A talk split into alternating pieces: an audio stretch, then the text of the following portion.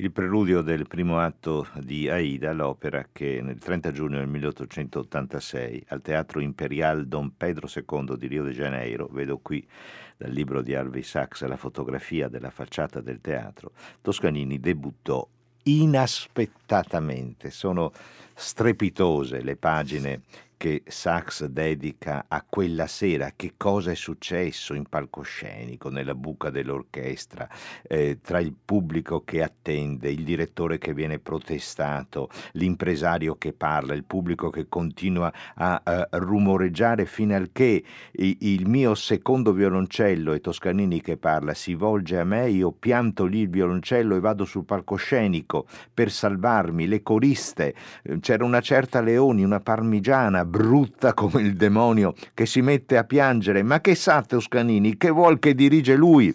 Io volevo andare via, ma insomma non riesce ad andare via. Eh, finalmente la situazione è tale che eh, arriva, arriva il suo momento. E la cosa più impressionante è che Toscanini dice, un ragazzo di diciannove anni sta per dirigere l'Aida inaspettatamente, quando sono salito sullo scanno e vedevo l'orchestra sotto, non mi ha fatto nessun effetto. Harvey Sachs, buongiorno.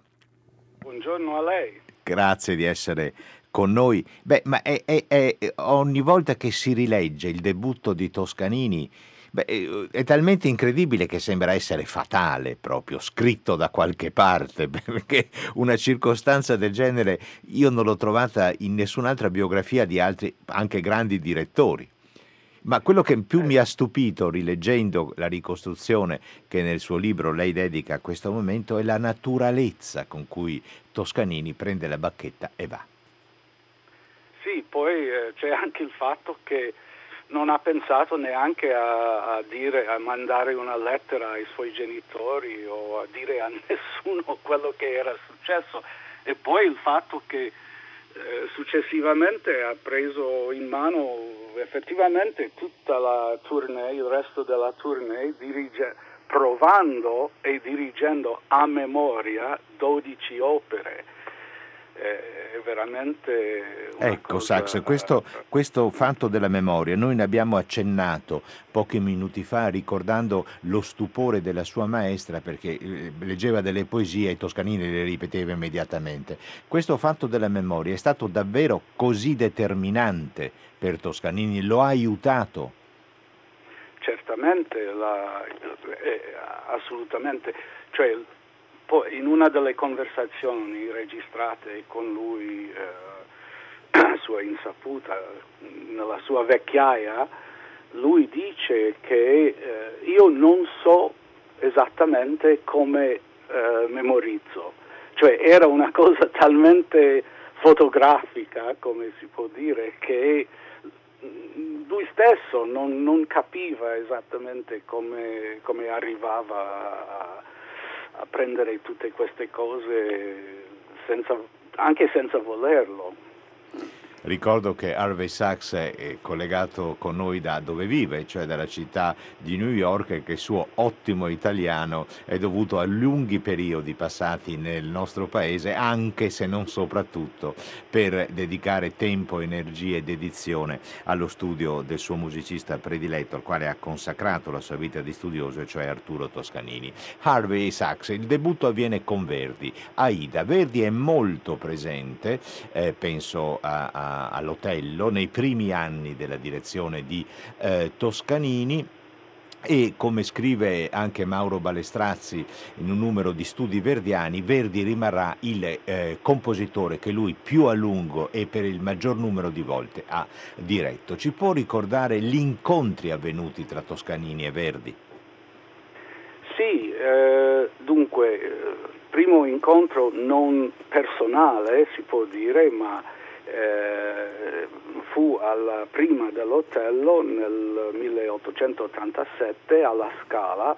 Toscanini eh, suonava il violoncello, il sec secondo violoncello nell'orchestra della Scala, questo solo pochi mesi dopo il famoso debutto a Rio de Janeiro, e eh, si intendeva riprendere, anzi aveva già cominciato a dirigere anche in Italia, però l'idea di poter lavorare sotto la guida di, di Verdi, che se Verdi non dirigeva l'Otello era Franco Faccio che diresse la prima, ma eh, Toscanini voleva essere lì vicino e eh, infatti eh, lui racconta in quelle famose conversazioni molte, molti dettagli del, delle prove della prima, eccetera, dell'Otello. Poi personalmente eh, qualche anno dopo, quando fu eh, direttore stabile del, dell'orchestra del teatro, cioè del Teatro Regio, in effetti direttore, oggi si direbbe direttore musicale e artistico del Regio di Torino, sì.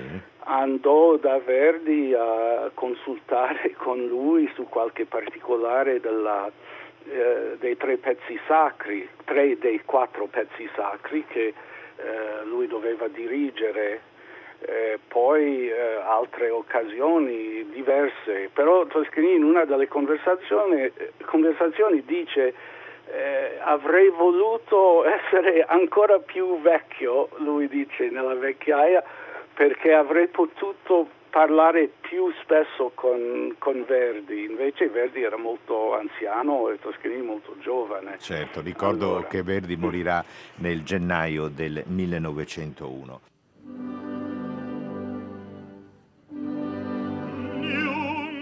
Tena, se ancor nato mi vede,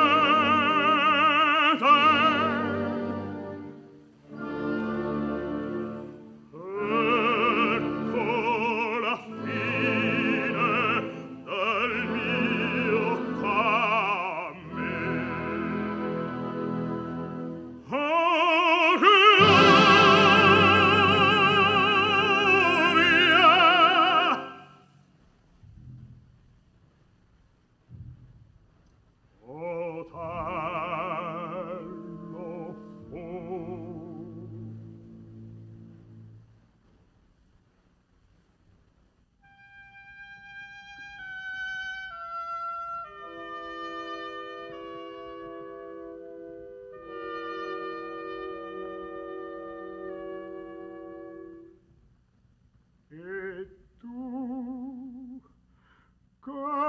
sei pallida e stanca e muta e bella, pia creatura nata sotto maligna stella,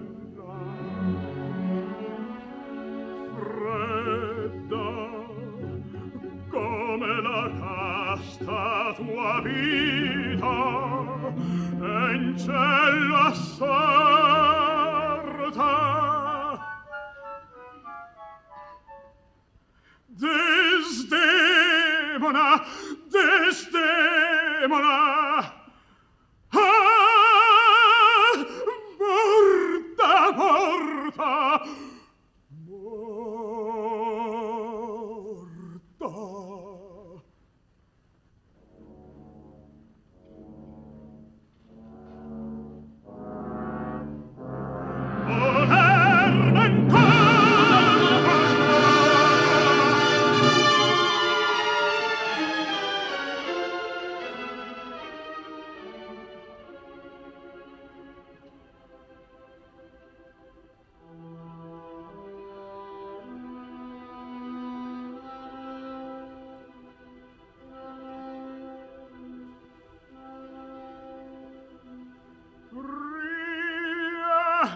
ucciderti, sposa, ti baciai.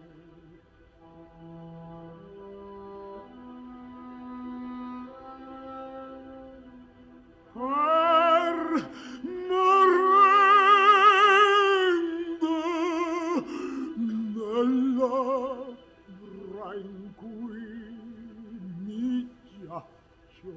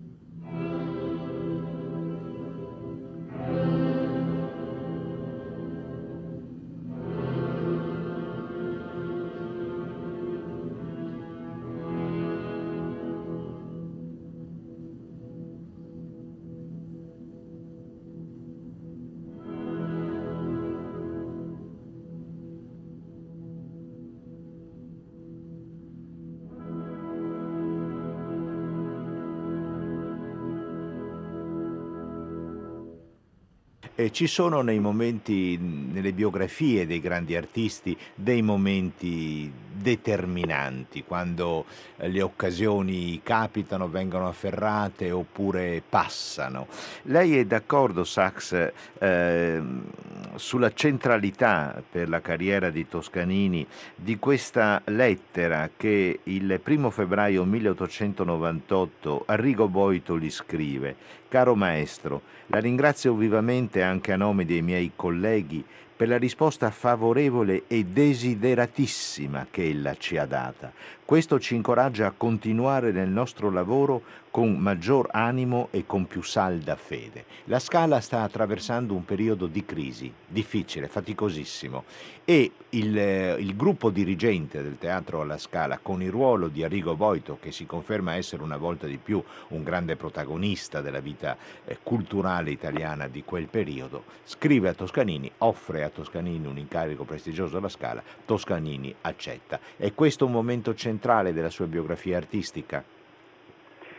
Ma sì, cioè Toscanini già due anni prima era stato eh, interpellato dai dirigenti della Scala per venire a, a prendere le redini in mano del, del teatro, però eh, aveva deciso di restare ancora un paio di anni al Regio di Torino, e eh, anche perché sapeva benissimo che la Scala in quel periodo non andava molto bene, c'erano crisi economiche di, di, di tutt'altro tipo. Bisogna anche ricordarsi che aveva solo trentuno anni allora Toscanini quando divenne eh, direttore principale della Scala, e quindi da lì parte chiaramente la, la sua carriera. Il suo volume, eh, Sachs, è, è pieno di tante eh, significative eh, fotografie. Ce n'è una che ritrae il maestro con la nipote, la figlia di Vallì, eh, Toscanini, Emanuela Castelbarco, che ci ha lasciato soltanto pochi giorni fa e che desidero qui, credo unendomi anche ai suoi sentimenti, ricordare con grande affetto. E qual è stato il ruolo di Emanuela Castelbarco nei confronti eh, del nonno? Prima bisogna dire, Emanuela era l'ultima persona rimasta che ha, ha conosciuto molto bene eh, Arturo Toscanini. Poi sì, Emanuela ha vissuto un po' con i nonni eh, quando era molto piccola, poi dopo Toscanini nel trentotto partì per l'America per le ragioni politiche che, che conosciamo, e eh, gli altri due nipotini erano anche loro in America durante il periodo della guerra, eccetera. Invece Emanuela con la madre è rimasta in Italia e poi scappata in Svizzera dopo l'occupazione tedesca, e eh, solo dopo la guerra, quando aveva già credo dodici anni, ha ripreso un po' i rapporti Eh, con i nonni, tornando, venendo in, a New York, e poi quando loro tornavano in Italia.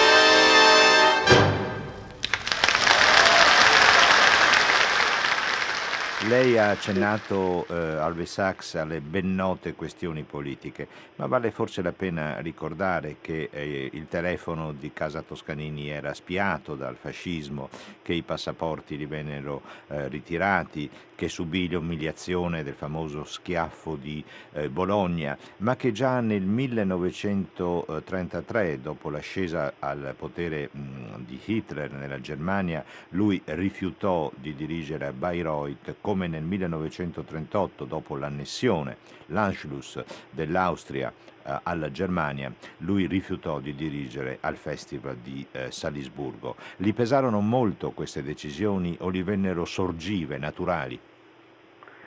No, no, gli pesavano molto. Toscanini poi scrisse una volta a Friedland Wagner, la nipote antifascista, antinazista di, di uh, Richard Wagner, che la decisione di abbandonare Bayreuth era stato, stata per lui la, la, la più difficile decisione della sua vita.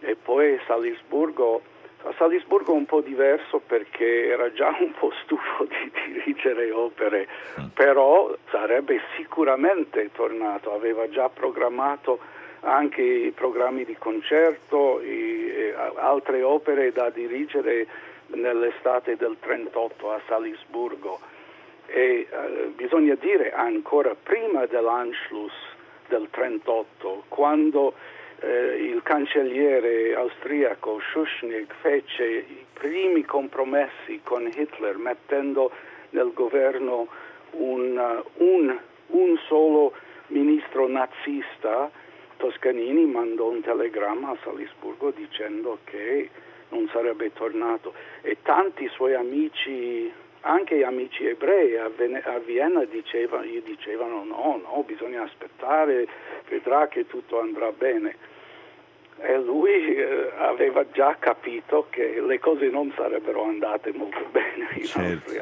Austria.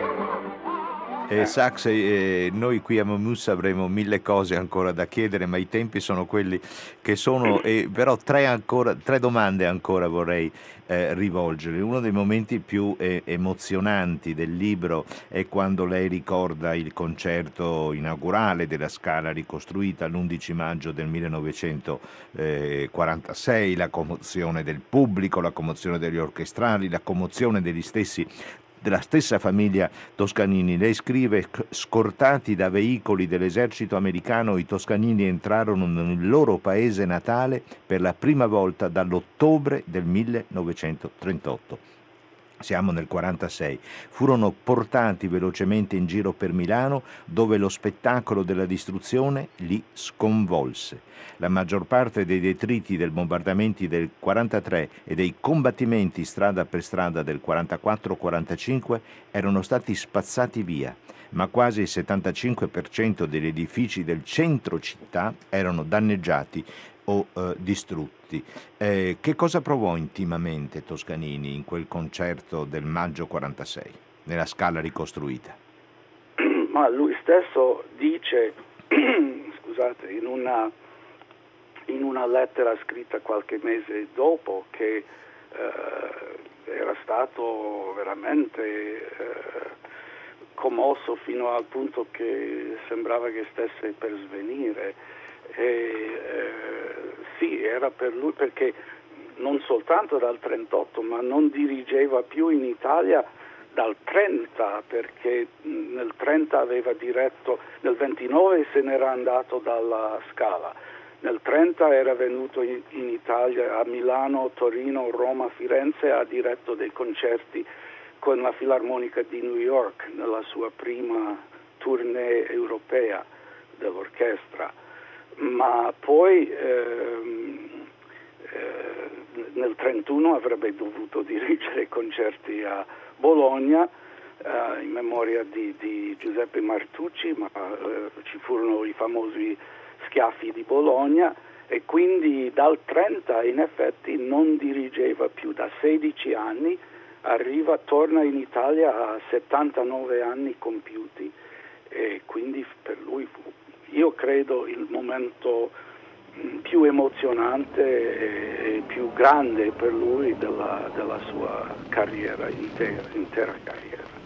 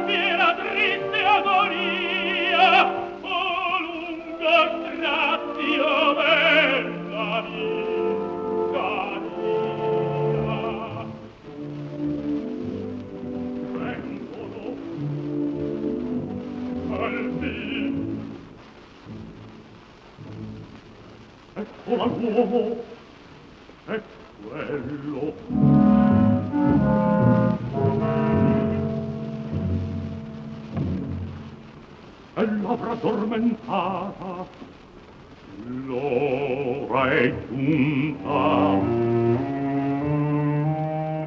settantanove anni, molte delle tante incisioni discografiche che abbiamo di Toscanini sono di un artista ormai in età piuttosto eh, avanzata.